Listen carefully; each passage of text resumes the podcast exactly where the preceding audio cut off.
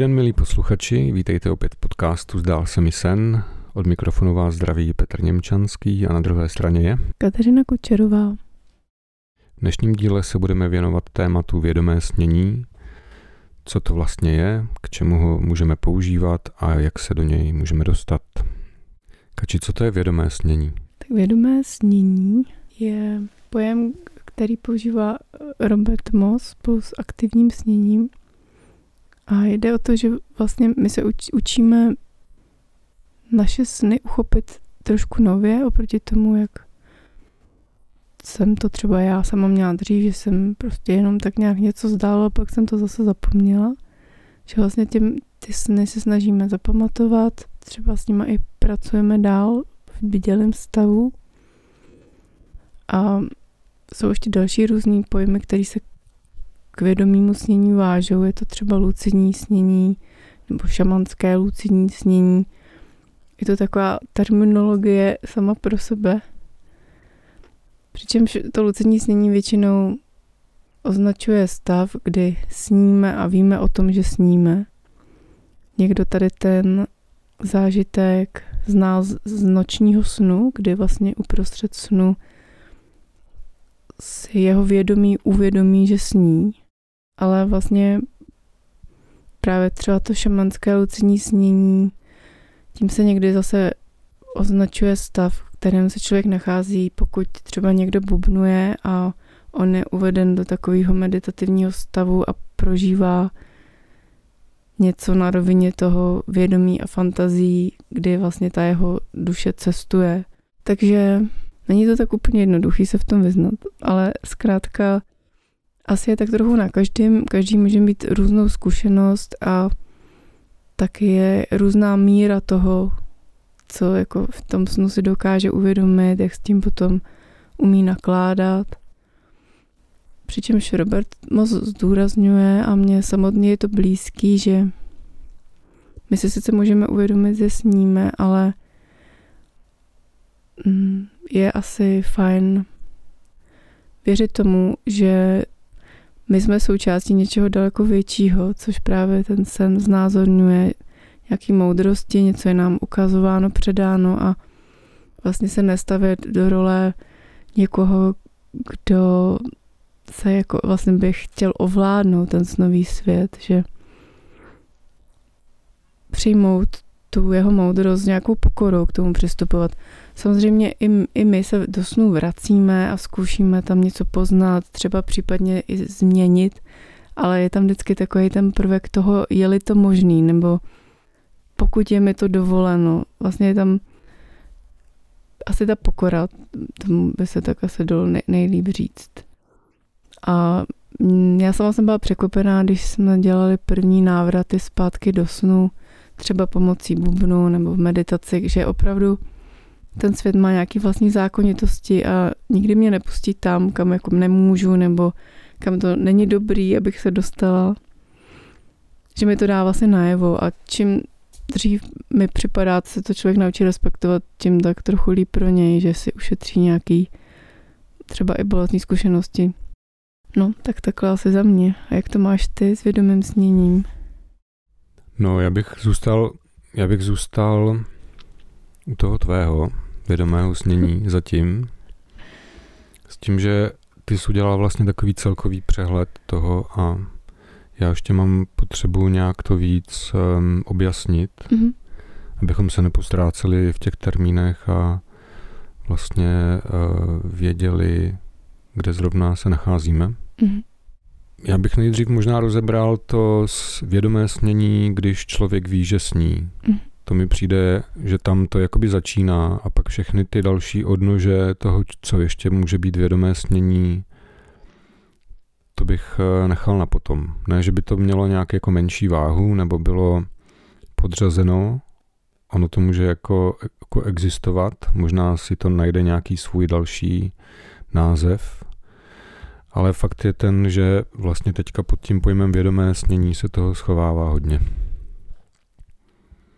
Tak mě by zajímalo nejdřív, um, a možná posluchače taky, co to je to vědomé snění ve smyslu, když vím, že sním, jsem ve snu, mám, mám nějaký sen a uvědomím si, že jsem ve snu. Hmm, já nevím, jestli jsem ten nejlepší adept na tuhle otázku, protože mně se to takhle úplně v této podobě, jak jsi to teď popsal, asi nestalo.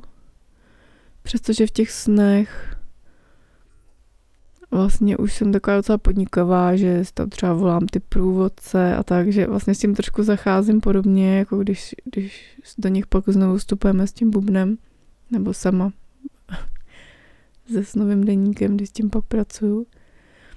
Možná spíš, vím, že jsme, jsme se o to povídali předtím, že jsi sám uváděl nějaký příklady, tak jestli nechceš to nastínit, jak to může vypadat? Mně se to, jo, mně se to párkrát stalo a bylo to velmi výživné. Musím říct, že ta energie vlastně, která z toho pak plynula pro mě, tak bylo to hodně nabíjející. Prostě jako bych se připojil na nějaký jako nový zdroj a byl jsem z toho vždycky jako u vytržení. Prostě jsem stál, vzpomínám si teď takový příklad, stál jsem před letištní budovou, všude byla tma a já jsem čekal, že někam poletím, ale někde tam nebylo vidět žádné letadlo, ani lidi, jako bych tam byl jenom sám. A podíval jsem se pod nohy a stal jsem na takové gumové podložce. A v tom, když jsem jako pocítil nohama tu zem, nebo to, kde stojím, tak jsem si uvědomil, že to je sen. A to, ten stav toho wow, jsem ve snu, trval možná jenom několik vteřin. Mm-hmm. A nemohl jsem to nějak jako ovládnout, nebo nemohl jsem s tím dělat nic, nic jiného, jenom prostě tam být a vnímat to a uvědomovat si vlastně, že slyším, vidím, cítím hmatem, nevím, jestli tam byly tehdy nějaké pachy nebo mm-hmm. vůně, to si neuvědomuju. A pak to vlastně záhy skončilo. Měl jsem podobných zážitků víc, kdy vlastně jsem věděl, že to je sen, věděl jsem, že jsem ve snu a že tam mám jakoby plnou pozornost, jo, plné vědomí. A pak ehm, vlastně vnímám potom v těch snech takovou, jako bych měl, eh, kdybych to měl přirovnat jakoby ke škále toho, toho, nakolik jsem tam v plné pozornosti, nebo nakolik mám vědomí v tom prostoru toho snu, tak eh, pak vlastně pro mě je taková další úroveň, kdy se tam vědomě pohybuju v tom prostoru, něco dělám, někam mě to vede, má to, je to hodně plastický, hodně barevný, tam jako světlo, takový jako taková kvalita prostě světla, která, nevím, nedokážu to popsat. Prostě je tam určitý druh kvality světla, který je pro mě takovým vodítkem toho, že hmm. jsem vědomý v tom snu, ale nedojde tam úplně k tomu wow okamžiku, že je to sen. Hmm. A zkoušel jsem vlastně v tomto stavu několikrát se rozhodnout vědomě, jako co, co udělám, co podniknu.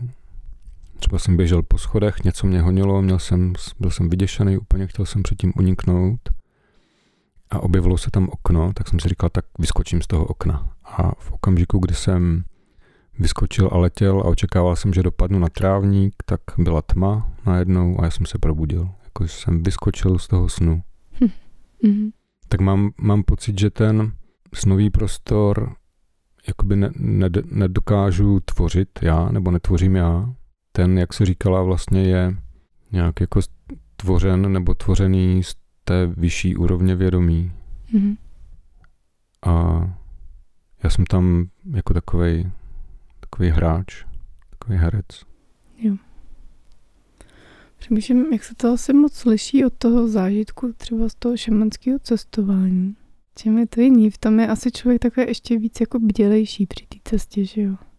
No, když se mi tohle děje ve snu, tak eh, nemám vlastně ponětí o tom, že moje tělo leží v posteli. Tam jsem je. prostě plně poza- přítomen mm-hmm. v tom prostoru a jediný tělo, který vnímám, tak je vlastně to snové. Jo. V tom okamžiku. Když to, když jsme na té šamanské cestě a vracíme se třeba do nějakého snu a podnikáme to, co Robert nazývá šamanské lucidní snění, neboli máme plnou pozornost vlastně na tom snovém prostoru, ale v, jakoby vycházíme z toho bdělého stavu, tak tam vlastně člověk vnímá svoje tělo a že někde sedí nebo leží, ale zároveň se ještě pohybuje vlastně i v tom, v tom snovém prostoru. Mm-hmm. Takže za mě takhle, no. Jako měl jsem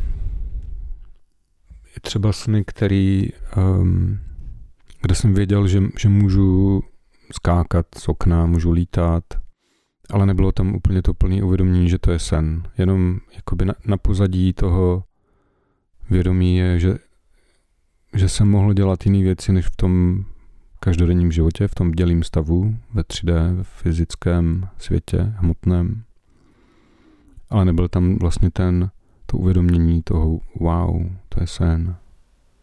Mm-hmm. Vždycky mě dostane, jak to je, jak to je prostě plastický a úplně jako nedá se to v podstatě odlišit od toho, co vnímáme v té běžné skutečnosti pro mě. Mm-hmm. Jo, tak to, že, to, že dělám všechno možné ve snech, to vlastně mi taky známý. Pro mě bylo překvapení, úplně myslím, dostal poprvé tak třeba dva roky zpátky, když jsem si jakoby v nějakým, nějaký situaci ve snu, která nebyla příjemná, asi mě tam někdo třeba ohrozu, ohrožoval, nebo prostě se tam jako něčemu čelila, tak jsem si v tom snu zavolala, jsem se zeptala, tak jak to dělávám, když se jakoby pracuji s tím snem, jestli jsou tam nějaký pomocníci nebo vlastně nějaký průvodci, tak jsem to vlastně udělala uprostřed toho snu, neprobudilo mě to, průvodci přišli a vyřešili to. Takže mm-hmm. to bylo super. To jsem si úplně říkala, jak vlastně člověk to opravdu nějak naučil, nebo se naučil spolíhat na to, že už to pak udělal i uprostřed toho snu. Mm-hmm. A tohle bys třeba vědomě udělala i v té běžné skutečnosti, že by si přivolala To dělám průvodce. jako vlastně skoro vždycky, když jako vstupuji zpátky do snu. Nemyslím, nemyslím právě ve spojení se snem, ale... Mm, to dělám i normálně už, no, ale... Mm, řekla bych, že v tom dělem stavu je to takový víc rozptýlený v, v té mý duši, nebo že to není takový ten úplně jako hned teď dělám tohle, na tohle se ptám, že to mám spíš tak jakoby pořád u sebe. To téma, nebo tu otázku, nebo i ty průvodce někdy. Jasný, ale zachováš se prostě v té chvíli v tom snu taky vědomně, něco uděláš a ten hmm. sen, hmm. nebo ten snový prostor, nebo ta rovina toho vědomí nějak zareaguje a to přijde jo. odpověď. Takže máš tam tu pozornost a koncentraci. Jo, ale asi nevím při tom, že s ním. prostě jenom něco dělám. mm-hmm. Děje se to jakoby přirozeně. Mm-hmm. A ještě, ještě jako je zajímavý podle mě i taková ta fáze toho usínání nebo probouzení. Tam bych řekla, že někdy vlastně vím oboje, no. že vím, že usínám a už vidím ten obraz, že ještě nestrácím to bdělý vědomí a zároveň už přichází ty snový obrazy. Stejně mm-hmm. tak mhm. obráceně potom z toho snu, když se budím. Mm-hmm. A můžeš se pohybovat vlastně vědomě v tom As, prostoru? Asi, no, ne, ne, že bych to nějak strašně moc dělala, spíš se to tak dívám, jako pozoruju to spíš, než že bych mm-hmm. jako nějak moc volila nebo se rozhodovala. Takový asi zatím, jak tomu napadají příklady. Ještě si říkám, že bychom možná měli nějak trochu definovat to aktivní snění, aby mm-hmm. ty pojmy byly aspoň částečně osvětlený.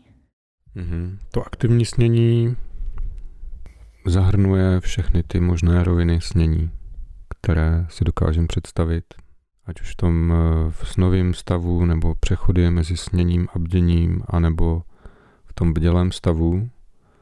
A co je pro mě podstatný na tom aktivním snění, že vlastně k tomu přistupuji aktivně. To znamená, že jsem si vědom z toho, že, že můžu s tím snem nějak pracovat a nějak nenechám ho prostě ležet. Mm-hmm nějak se k němu postavím, nějak tu energii z toho přetvořím nebo nechám je na sebe působit. Zároveň ještě by, by bylo možná fajn dodat, že teda přímo to, to jméno aktivní snění je název metody, kterou Robert Moss jako definoval. Že je to jeho nápad to také pojmenovat a spoustu z těch technik vlastně nějak ujasnil, upřesnil, navrhnul.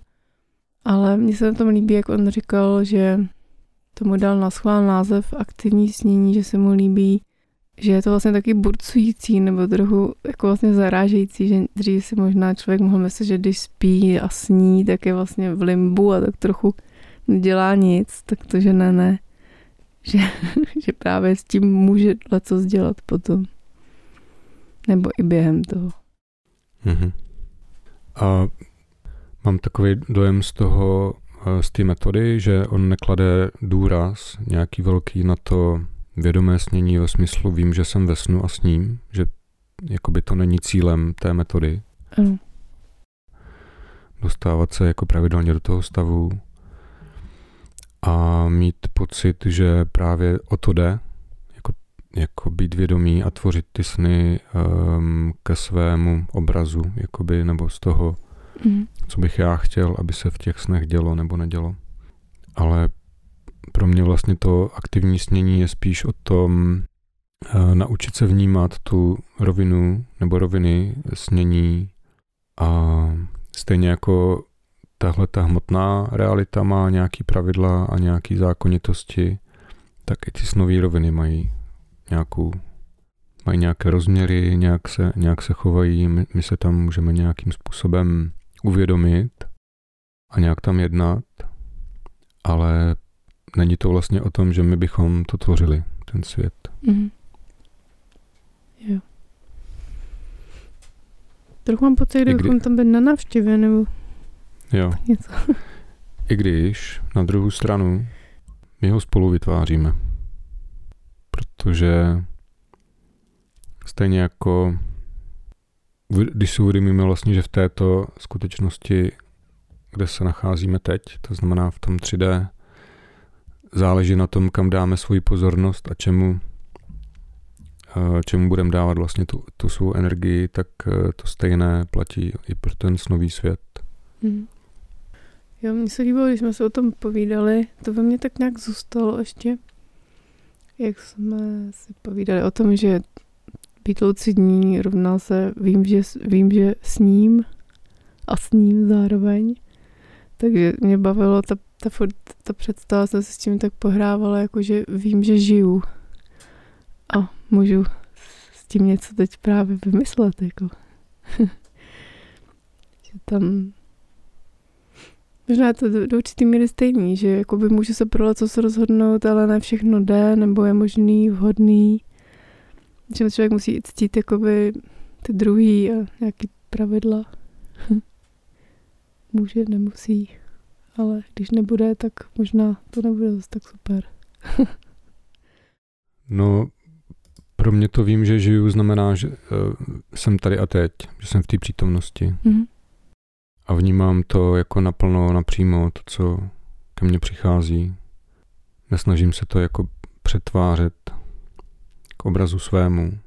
A tím pádem můžu jako vnímat ten živý vesmír, že? Ten, ten život a být v něm živý. Mít takovou tu spolu zodpovědnost možná, nebo... Mm-hmm. No, být, být jakoby propojený, být propojený v, tom, v té síti toho života, no. A mít, jak říkáš, že to zodpovědnost, jak se, tam, jak se tam chovám, jak, uh, co, co vyzařuju, ne jakoby, co, by, co chci od toho, mm-hmm. co chci z toho dostat, ale spíš um, uvědomovat si, co ke mně proudí a jak na to reaguju, nakolik jsem vědomý vlastně v těch jednotlivých reakcích a v tom svým působení celkovým. Mě trošku teď, nevím proč, ale tak napad, mám před sebou takovou tu mřížku, možná z nějaké chemie či fyziky, kde jako je tvořena těmi prvky. Jak, mě napadlo něco takového, jako jestli jsem dost vodivá, nebo jestli třeba to jako nezasekávám něco, co přeze mě má přeběhnout třeba někam dál. Jestli to nějak může proudit. to je zajímavý obraz, no. A myslíš, že Jako čím může být způsobená ta nevodivost? No třeba tím, že člověk by se bál něčeho, bál by se, co ho kam dovede. Bál by se toho, že se dozví, co třeba někdo jiný si myslí, jak na něj působí. Možná i toho, jestli takový vodivý ve směru do budoucnosti, jestli jako je ochoten se realizovat nebo vydat ty svoje dary, nebo si je chce prostě držet pro sebe, nebo se bojí třeba zkusit pustit, jestli budou tak, jak by si představoval. Protože třeba mně to přijde, že mě kdysi, kdysi ráno jsem četla nějaký citát, buchví kde, v nějaký knížce, že jako pokud jednám podle své intuice, tak to není jakoby sobecký. To je, to je vlastně jako tak trochu pro všechny dobrý. že ta intuice je vlastně jedna, není jenom jako jo, já z ní čerpám jako člověk skrze nějaký svoje eh, čakry intuitivní, ale vlastně je to ten jako jedna nějaká moudrost pro všechny, čili pokud to uposlechnu, tak to bude tak trochu pro všechny dobrý. Tak to mě strašně pomohlo, jakože člověk se někdy něco bojí udělat, že aby někoho nezranil nebo nevím co. Tak nevím, jak to cítíš ty, ale mm-hmm. myslím si, že do nějaké míry, jak jsem to tak viděla v těch snech, tak že, že s tím souhlasím vlastně doteď. Nebo i se mi jakoby propojil hodně právě ten život denní s tím snovým prostorem.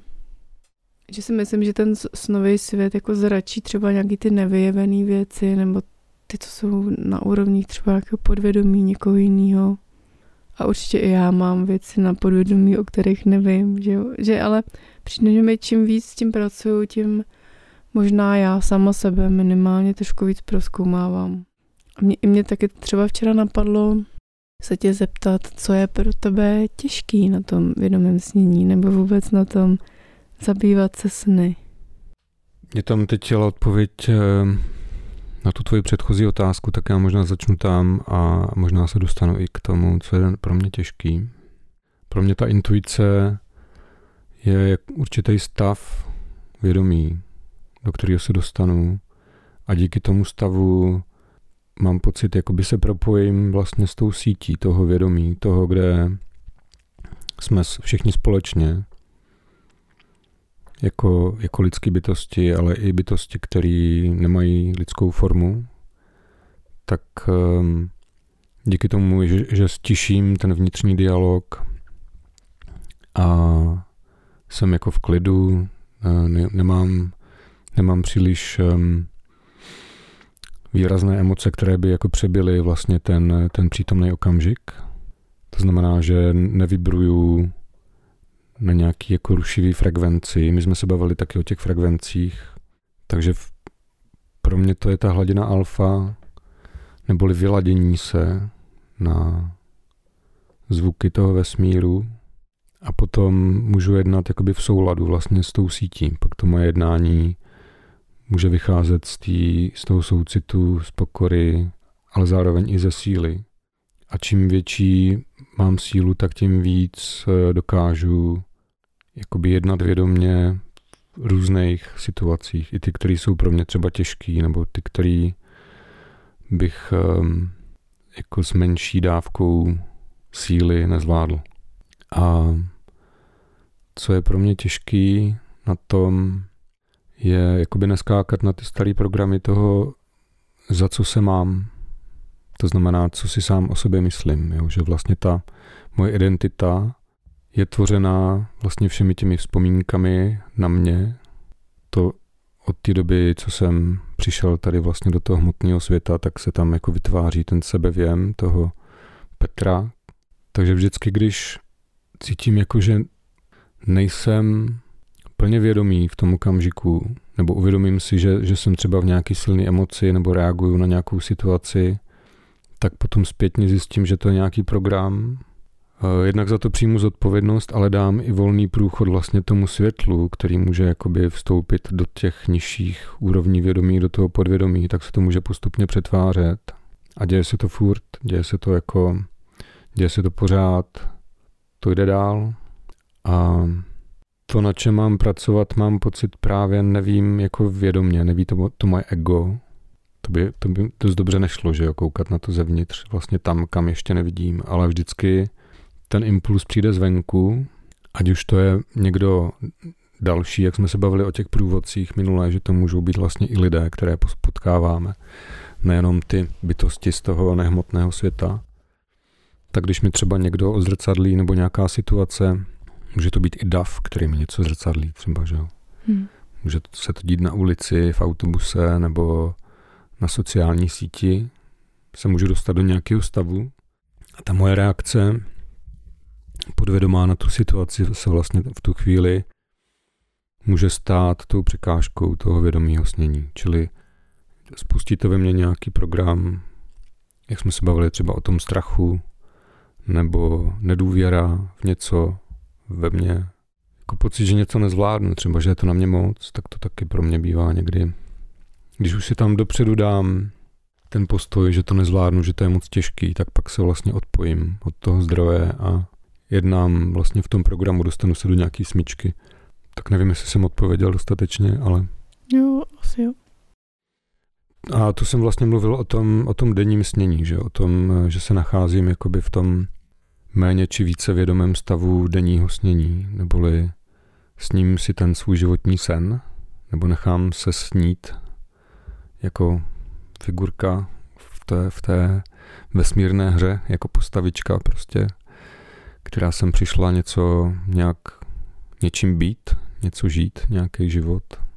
A teď jsem nedávno slyšel vlastně takovou, takový jako krásný přirovnání, jakoby, když si člověk představí ten svůj strom života, který roste těmi zkušenostmi a přibývají tam ty letokruhy, každou, každým tím zážitkem vlastně ten strom nějak poroste, tak ten člověk, co to vnímal takhle na té šamanské cestě, tak říkal, že ten strom jako nesoudil, co bylo dobře, co bylo špatně, jak hmm. jsem to udělal, nebo jestli jsem to neudělal, ale vlastně každý ten zážitek ten strom nějakým způsobem obohatí. Ať už vědomý nebo nevědomý. To vědomí, v kterém se pohybujeme, je vlastně absolutně neposuzující a ne, ne, nehodnotící ty naše činy. To, to jsme jenom my. A když vlastně zpětně, nebo když, když se vlastně uvedu ještě do toho stavu, kdy hodnotím to, co dělám, nebo jak jsem se zachoval, tak tím víc se vlastně blokuju před tím vědomím. Až mi dojde, co dělám, že vlastně jsem se dostal do toho sebeposuzování, kterým se odděluju vlastně od toho živého, tak eh, pak z toho můžu vystoupit.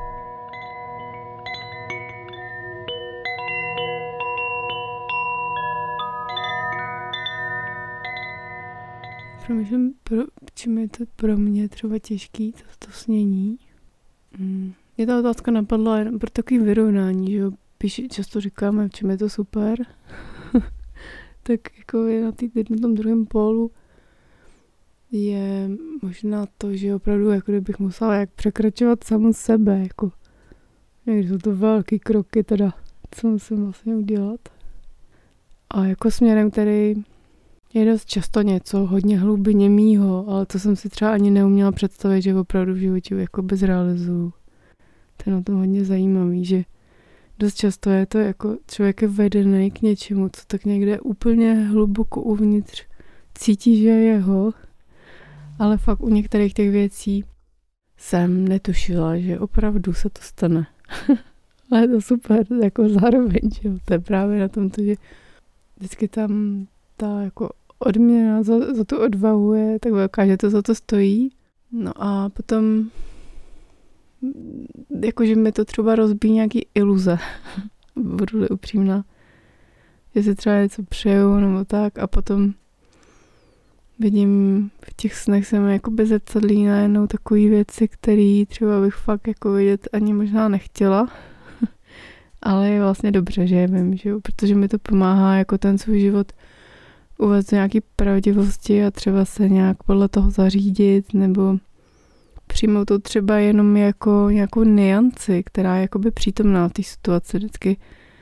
Pro mě je zatím ještě trošku těžký naučit se jako tomu balancu, jakože něco třeba se mi zdá, mě to úplně tak prostě převrátí, ale vím, že třeba se mi předtím zdalo hromady jiných věcí, které se byly dobrý.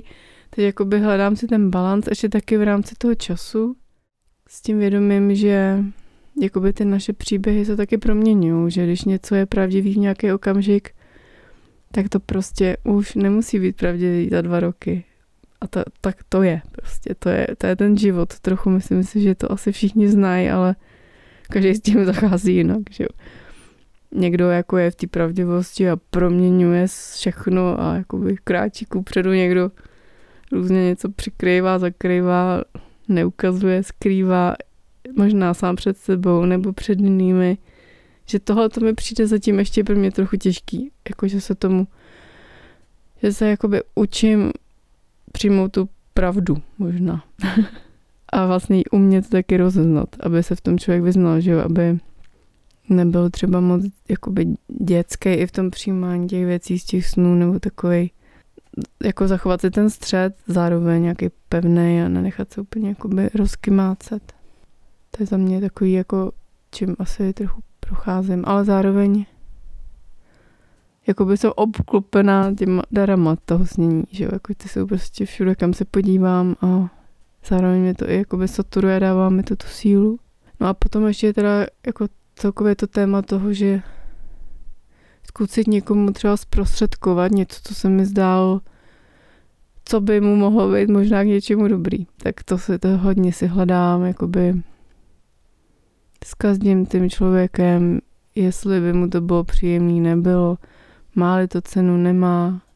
To je takový, taky, takový té, téma trošku. Ale když to podaří, tak je to super, no. Se dotkla toho tématu pravdivosti nebo pravdy, jako co to vlastně ta pravda je.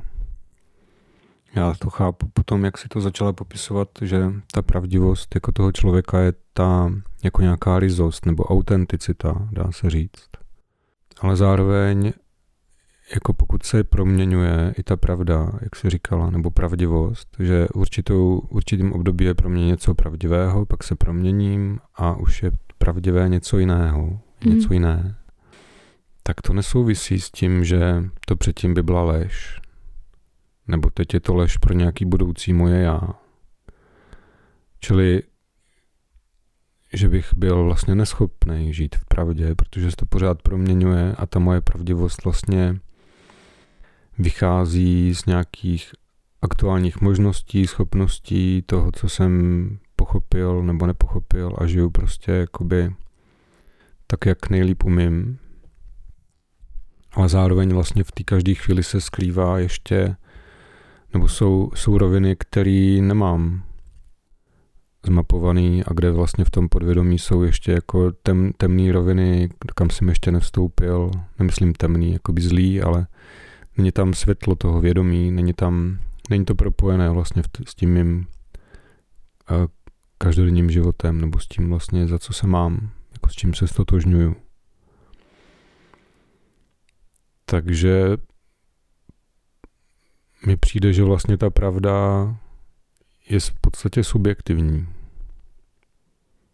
Něco jako objektivní pravda v tom pojmovém světě si myslím, že jako taková neexistuje. Že se o ní můžeme bavit, jako lidi se můžou různý shodnout na tom, co, co je pro ně pravda, a když je těch lidí dost, tak už to můžou považovat za nějakou objektivní pravdu pro ně, protože se na tom shodla, dejme tomu, většina. Ale pro někoho jiného vlastně to tak nemusí být on může vlastně tím svým vyzařováním, to svou energií být umístěný jako v jiný pravdě a tvořit si tu skutečnost vlastně tou svou rizostí, tím svým vyzařováním jinou, jinak. Mm-hmm z tady toho hlediska možná fakt jako lepší slovo by byla ta autenticita, autenticita nebo jako ta, ta živost možná. To mi tak nejvíc sedí. No, jako když to tady se tak hejbu toho, jako že to k tomu tanci třeba no, udělám takovou jako paralelu, tak když chodím na ten intuitivní tanec, tak to není o tom, že se rozhodnu, budu mít teďka pět minut pravou ruku nahoře. To není ono. ono je to, že čekám, co se stane, kam jakoby to moje tělo mě pošle, co, co vlastně chce udělat za pohyb, co ta moje vnitřní energie potřebuje za pohyb, aby se mohla rozproudit. Tak řekla bych, že pokud to někdo má takhle v životě, tak většinou je to docela zážitek. Takový lidi jakoby vnímat a sledovat, protože jsou jakoby každý okamžik trošku jak nový, nebo nevíš, co bude, neví, oni sami taky neví, že jo? Takže je to vlastně docela zábava. Otázka je, že když si takový lidi vybavím, který znám, tak dost často ty ostatní jsou z nich tak jako pav trochu, že jo? Někdy se jich i trošku bojí pro, právě pro tu nečekanost, pro tu autenticitu a živost. Jo. Ale většinou je mají i rádi a třeba se k ním chodí pro radu, nebo je to, to zajímavé takhle s tím pohrávat tu fantazii. No, takže jak jsme se tam semhle dostali? Skrz to, co je, co je jakoby těžší třeba na tom vnímat ty své sny. A zároveň mně přijde, že to jakoby prostě vede do té právě živosti, do toho prožívání. A tak jako ne, nechci mluvit o někom konkrétním, ale z hlediska té obecnosti, když takhle s lidmi tě, těma snama procházíme, tak někdy přichází těžký témata, tak trochu ne, že ne, že jo. Ale někdy přichází zase úplně krásný, neuvěřitelný. Takže mně přijde, že mně přijde, že jako je u nás postaráno, že vlastně když přijde něco těžkého, tak už většinou ve chvíli, kdy na to nějak máme to zvládnout. Co myslíš ty? Já jsem si vybavil teď, eh, jak jsem mluvila o tom vnímání toho těla a že vlastně ten aktuální okamžik si řekne, co, co to tělo potřebuje a když se jakoby pohnu tím směrem, tak mi to udělá dobře. A zároveň jsem si uvědomil, že to je i, že mi to pomáhá tenhle ten druh pozornosti jakoby reagovat vlastně na to, když něco uvidím na tom druhém člověku, jak se chová, nebo jak, jak na mě reaguje, nebo jak jedná. Mm-hmm. A ta moje mysl by ho chtěla jako napravit a říct mu takhle to nedělej, nebo tohle není správně, nebo jako nějak ho napravit, jo. Ale naučil jsem se jakoby vnímat vlastně i v tomhle ten pocit, který mám v těle a když má přijít nějaká informace přeze mě a má mu být sdělená, tak vlastně mám jiný pocit a jinak um, se vnímám sám, než když to tam nepřijde a začnu to tlačit prostě na sílu a dám mu prostě co pro to, jo. Teď mu jako dám tu moji pravdu a sejmu ho prostě a on bude pav z toho. Sežrat. dám mu to sežrat takzvaně. A jako když se tohle to děje mezi lidmi, kteří jsou v tu chvíli otevření a autentičtí, tak tam jako nejdu, nejdu, nedojde si myslím k tomu zranění, ale když eh, jakoby někdo je právě zrovna v té hře, ani, aniž by si toho byl vědom, tak ta informace ho může nějakým způsobem, nebo ten náš vztah může nějakým způsobem poškodit natolik, že třeba se tam přeruší ta důvěra, nebo, nebo něco se jako nastartuje se třeba v něm nějaký obraný mechanismus, který se spustí naprosto nevědomně, ale vlastně on není schopen přijmout tu, tu moji nápravnou informaci. Hmm. A to je pro mě taky jako velká škola učit se, jak, eh, jak ty věci sdělovat nebo nezdělovat, nebo prostě jak být trpělivý a pokorný v tu chvíli, kdy se z mýho pohledu jako děje něco, nějaká nepravost, ale já jako si uvědomím, že nejsem ten, který by měl nějak dosah na to nebo pravomoc něco s tím udělat. A ještě k těm... Jo, promiň. Promiň. Ještě, abych nestratil nit, tak eh, jak jsem mluvila vlastně o těch autentických lidech, já myslím, že každý ve svém okolí někoho takového má, z koho vyzařuje prostě ta síla a ta nepředvídatelnost a nějakým způsobem může být inspirativní, ale zároveň tak trochu tou svou nepředvídatelností jako uh, může vyvolávat nějakou nejistotu vlastně v těch lidech, protože neví, co od, od něj mají čekat. tak jsem si v tu chvíli uvědomil, jak si o tom mluvila, že mě je vlastně přítomnosti těchto těch lidí mnohem líp, než když jsem s někým, kdo v té autenticitě není a je velmi předvídatelný a vlastně jede si jenom nějaký svoje programy, tak když jsem v jeho přítomnosti, pak na mě cítím padne úplně taková jako deka vlastně tý jeho toho programu, v kterým jede. A toho, že vlastně nemám, že mě vlastně nevidí. Že se na mě, na mě dívá, mluví na mě, ale vlastně mě vůbec nevidí. Tím pádem není jakoby v tom tady a teď a já můžu dělat nebo říkat, co chci, ale nějak, nějak ho to jako neovlivní a mě to jenom vyčerpá.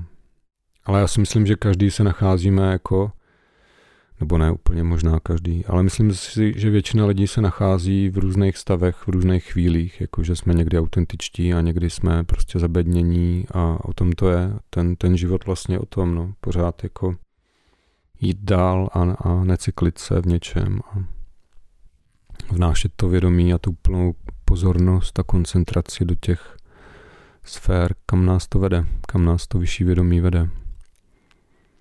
Pokud pro nás má nějaký plány, jak jsem mluvila vlastně o tom, že jsi nedokázala představit, že něco budeš moc realizovat, že to bylo pro tebe třeba moc velký nebo neuchopitelný, tak to neznámo vlastně ten směr, no, objevování těch nových možností v tom, jak můžu vlastně tady na tom světě existovat a jak to je vlastně v harmonii s tím nějakým vyšším řádem, s mojím vyšším já a s mojí duší.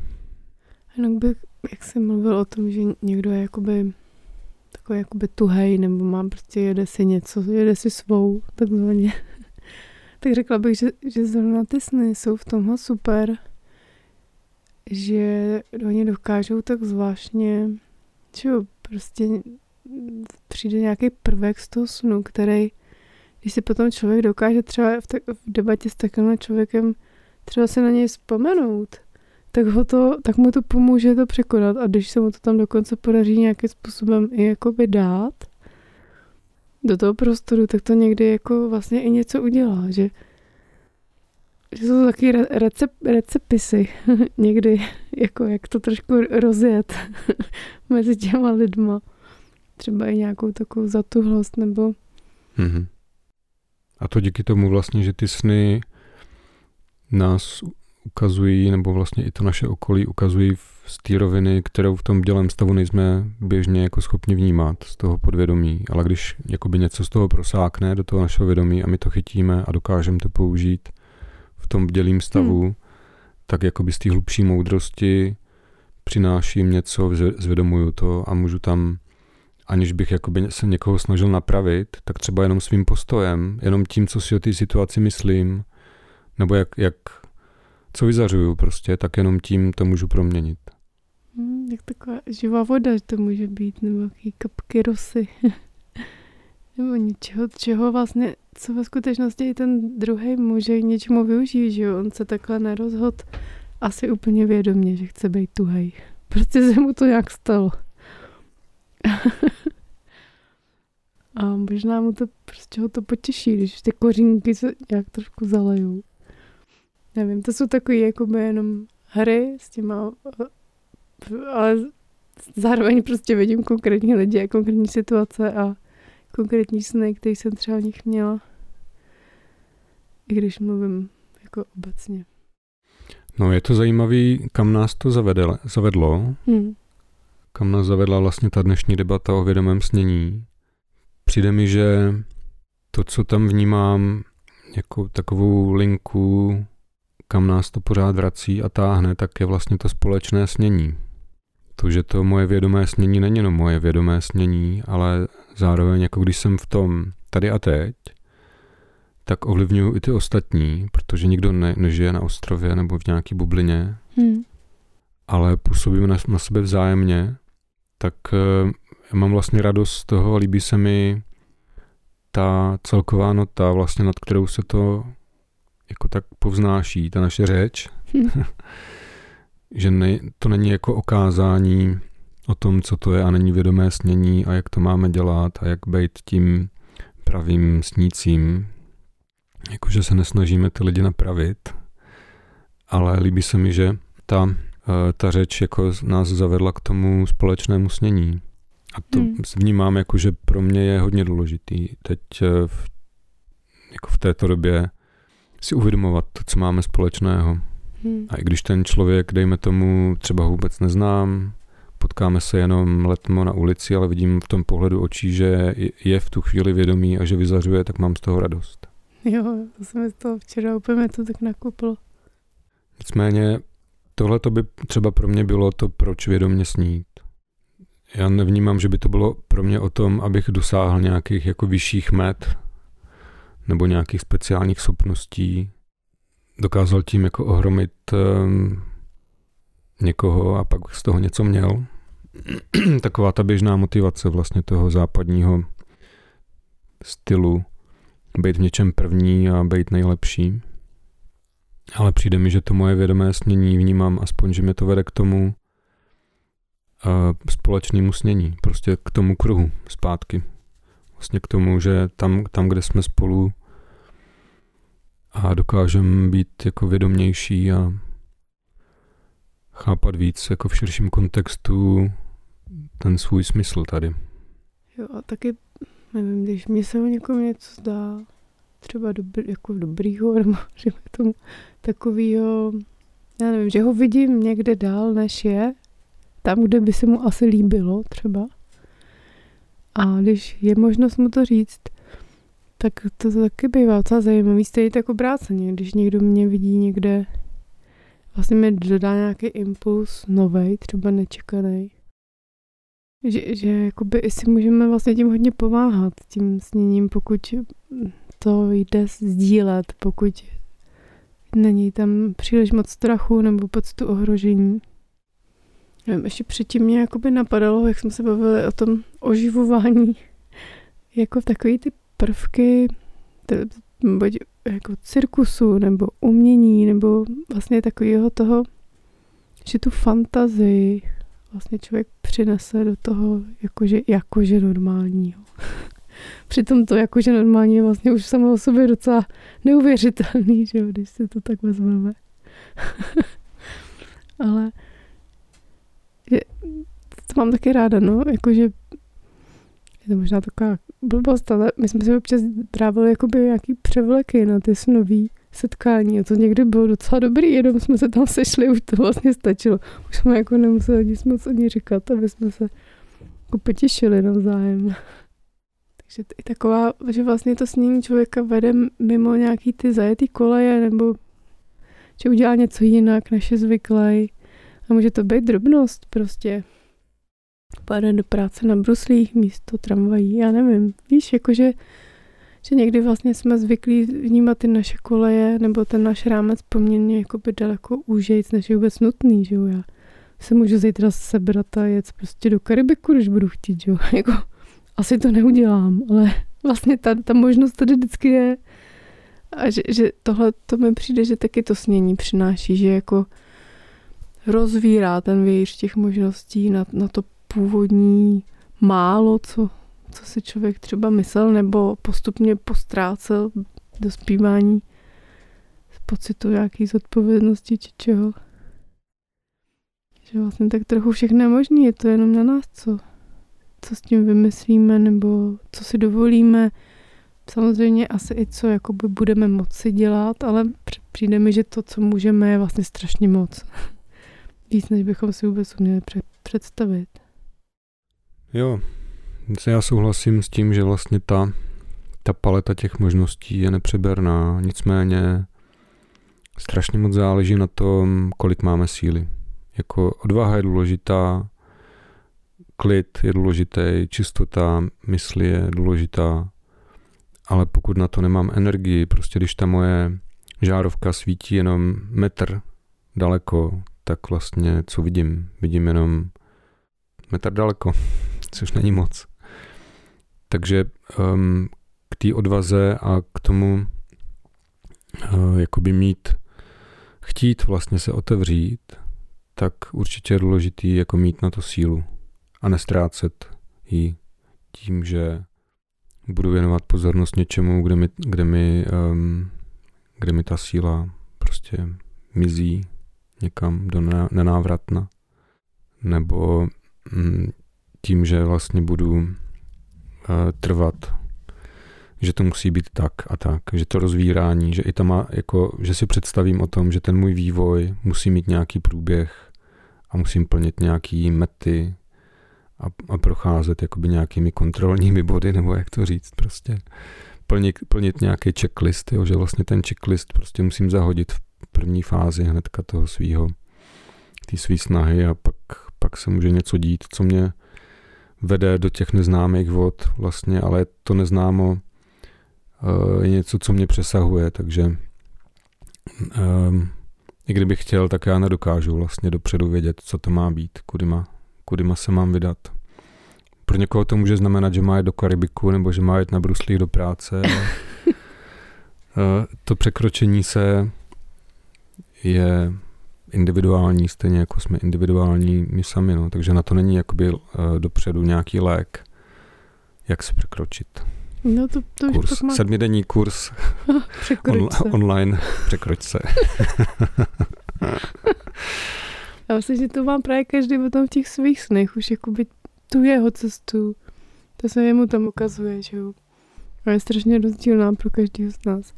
Ale s tou sílou to je zajímavý, ale zároveň myslím, že vlastně i jakoby proto přichází ty zprávy. Jakoby jak jí načerpat, co třeba opustit, nevím, jak se stravovat, víc spát, nebo jak si upravit prostor, aby se tam člověk cítil dobře. A je pravda, že je taky důležitá, no.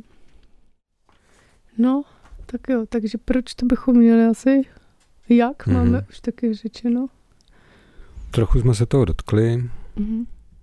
Pro mě je tam vždycky důležitý taky, jako my jsme sice začali s metodou, aktivní snění je metoda má nějaké svoje pravidla, ale zároveň mě se na té metodě líbí i to, že není nutný se s ní stotožňovat, aby člověk ji vykonával, nebo jak to říct. Nemusím být, nemusím být členem klubu aktivních snících, abych byl aktivním snícím. Jako nestotožňovat se s metodou, pro mě je to, to, to vědomé snění. Jo, to myslím, že jako Robert sám prostě tak vlastně má, že, že protože jsou základy konkrétní sny každého toho člověka.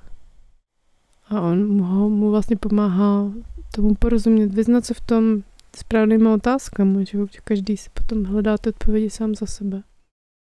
A vlastně každý potom má svoje jak, jak toho dosáhne, jak, jak dosáhne té koncentrace nebo jak, jak si navýší sílu, tak uh, stačí být jenom vlastně pravdivý sám k sobě, jak si říkala. A vnímat čistě to, co ke mně přichází, ať už jakoby přes jiný lidi, nebo v nějakých situacích životních, anebo v těch snech. Tak jako nezametat to pod koberec, no, neotáčet se k tomu zády, co přichází, ale prostě postavit se k tomu čelem a přijímat ty výzvy tak, jak přicházejí, když někdy můžou být vysoký jako hora. Hmm. A taky ty průvodce, myslím, že jsou důležitý, jako je mít na paměti, že jsou tady, hmm. dokážou pomoct. Určitě. No, nebýt, nebýt průvodců, tak um, si přijdu jako slepec. Bez hole. Já jsem asi si zamýšlela, jako co je pro mě to bdě, bdělý snění, nebo to vědomí snění. Pro mě je to být v té řece života a vnímat ten proud, ty, ty živosti, ty vlákna energetický, který, mě, který na mě nějak působí. Někdy to se mnou otřese, někdy mě to tak jako pohladí, někdy mě to vykopne z nějaké situace, ale vždycky je tam pro mě to vnímání toho, že splývám s tou řekou života. A ty?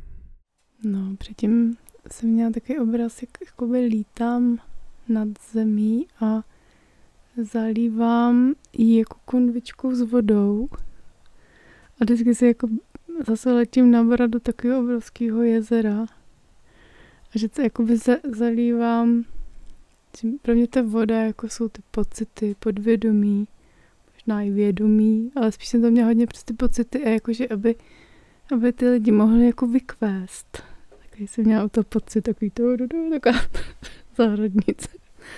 A pak, pak jsem měla ještě obraz, trochu to pak z nějakého Harry Pottera, ale taková ta nálada toho, ale takový ta Anglie, ty poštovní schránky a že každému, jakoby každou noc chodí ty dopisy ve formě těch snů.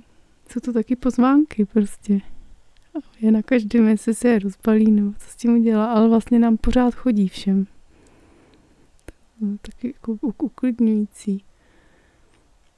A teď jsem měla takový pocit, jako by byla kytka a cítila jako takový to jemný brnění té vody, jak ji jakoby natahuju z té země. Taky tu něco, co člověk, jako člověk, kytka potřebuje k životu.